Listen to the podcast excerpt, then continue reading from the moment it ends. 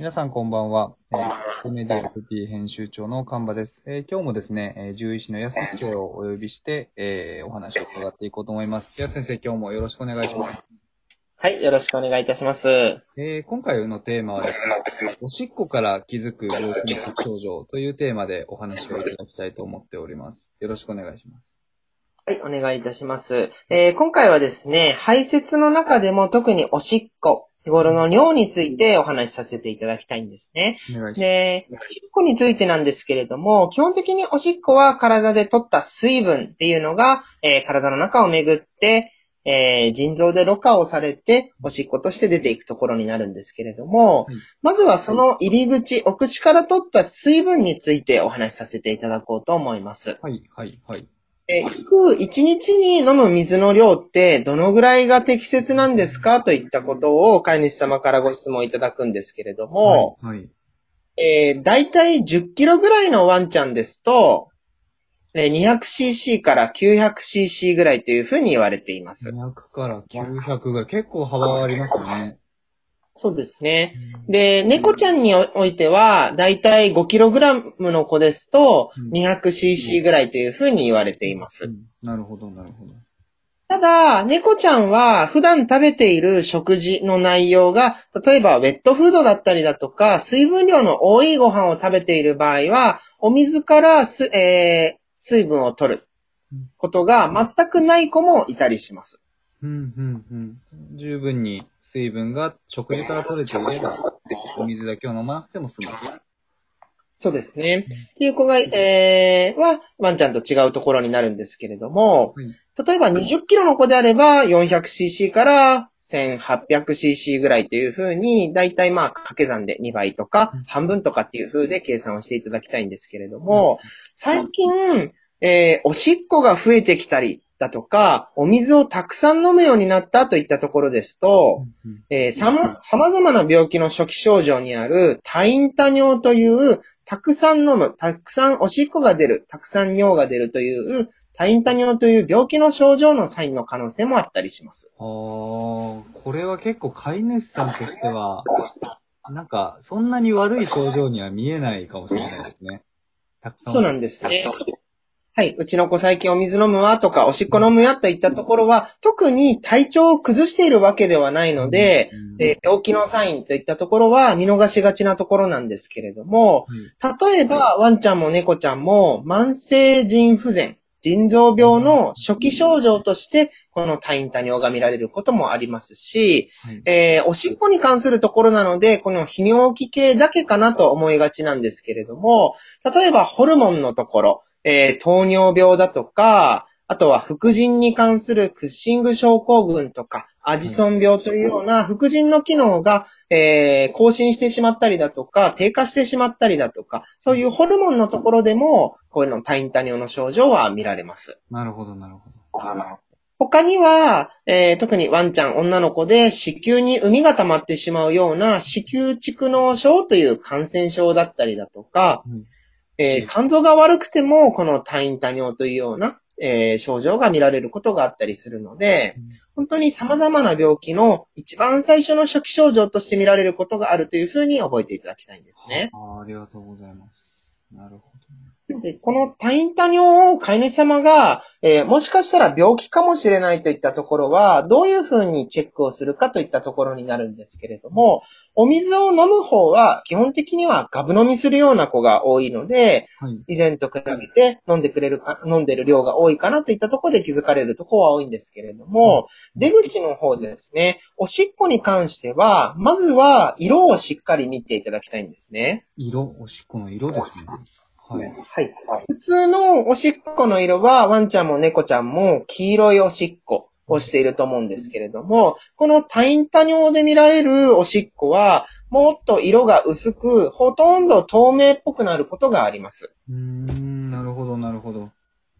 なので、いつものおしっこの色、黄色かったのに、最近は薄いの、薄いとか、透明っぽいことがあって、お水をたくさん飲むというような症状が見られる場合は、もしかしたら何か体の中にトラブルを抱えている可能性があります。なるほど。なかなかおしっこしてる量を測るのって難しいですもんね。シートも吸収してるし。はい。なので、まあ、色で判断がつくということですね。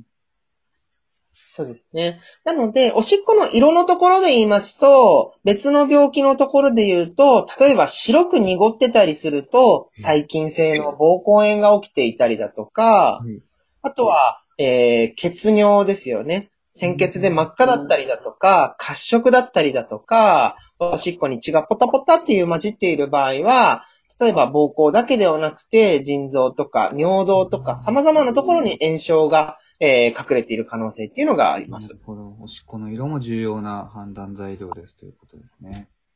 そうですねうん。そして、あの、他の色のところで言うと、最近、うちの、えー、ワンちゃん、猫ちゃんのおしっこがなんかキラキラ光っているというようなお話がよくあるんですけれども。はいキ。ラキラ光っている場合は、場合によっては、あの、結晶ですね。ああ。なるほど結晶っていうのがおしっこに混ざっていることがあって、光の反射でキラキラすることがあったりするんですけれども、これはペットシーツに吸収したりだとか、猫砂に吸収しているものだとなかなかわかりにくいことがあったりします。確かに、確かに。なので、あの、このあたりが色に関するところなんですけれども、えーお話を戻しまして、多陰多尿っていった症状になるんですが、えー言葉の通り、たくさん飲む、たくさん尿が出るという風な順番ではあるんですけれども、はい。症状はですね、実はたくさんおしっこが出るから、それを補おうとして、たくさん飲もうというのが体の中で起きているサインになるんですね。おしっこが先なんですね。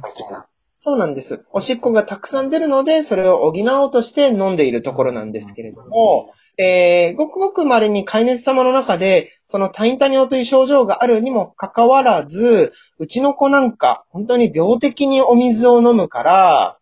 ちょっと心配になってお水をあの下げちゃう飼い主様っていうのがいたりします。はーい、なるほど。タインタ尿の症状が出ていて、お水を制限してしまうと、順番としましては、おしっこが出るのが先になるので、どんどんどんどん体が脱水していってしまうことがあったりしますので、なるほど、なるほど。はい。あの、お水を下げるっていったところは、あの、避けていただいた方がいいかなとは思います。うん、うん。そうですね。体の水分が足りなくなっちゃいますもんね。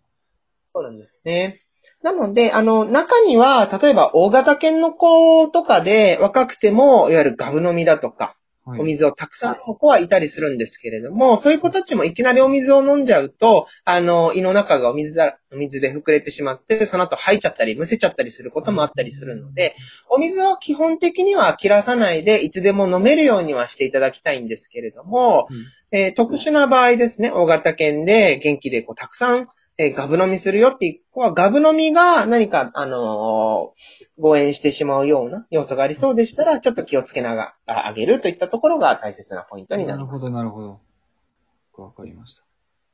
で、あの、タインタニオについては、そのあたりがチェックポイントになるんですけれども、おしっこを出す排尿についてのトラブルについて合わせてお話しさせていただきます。はい、お願いします。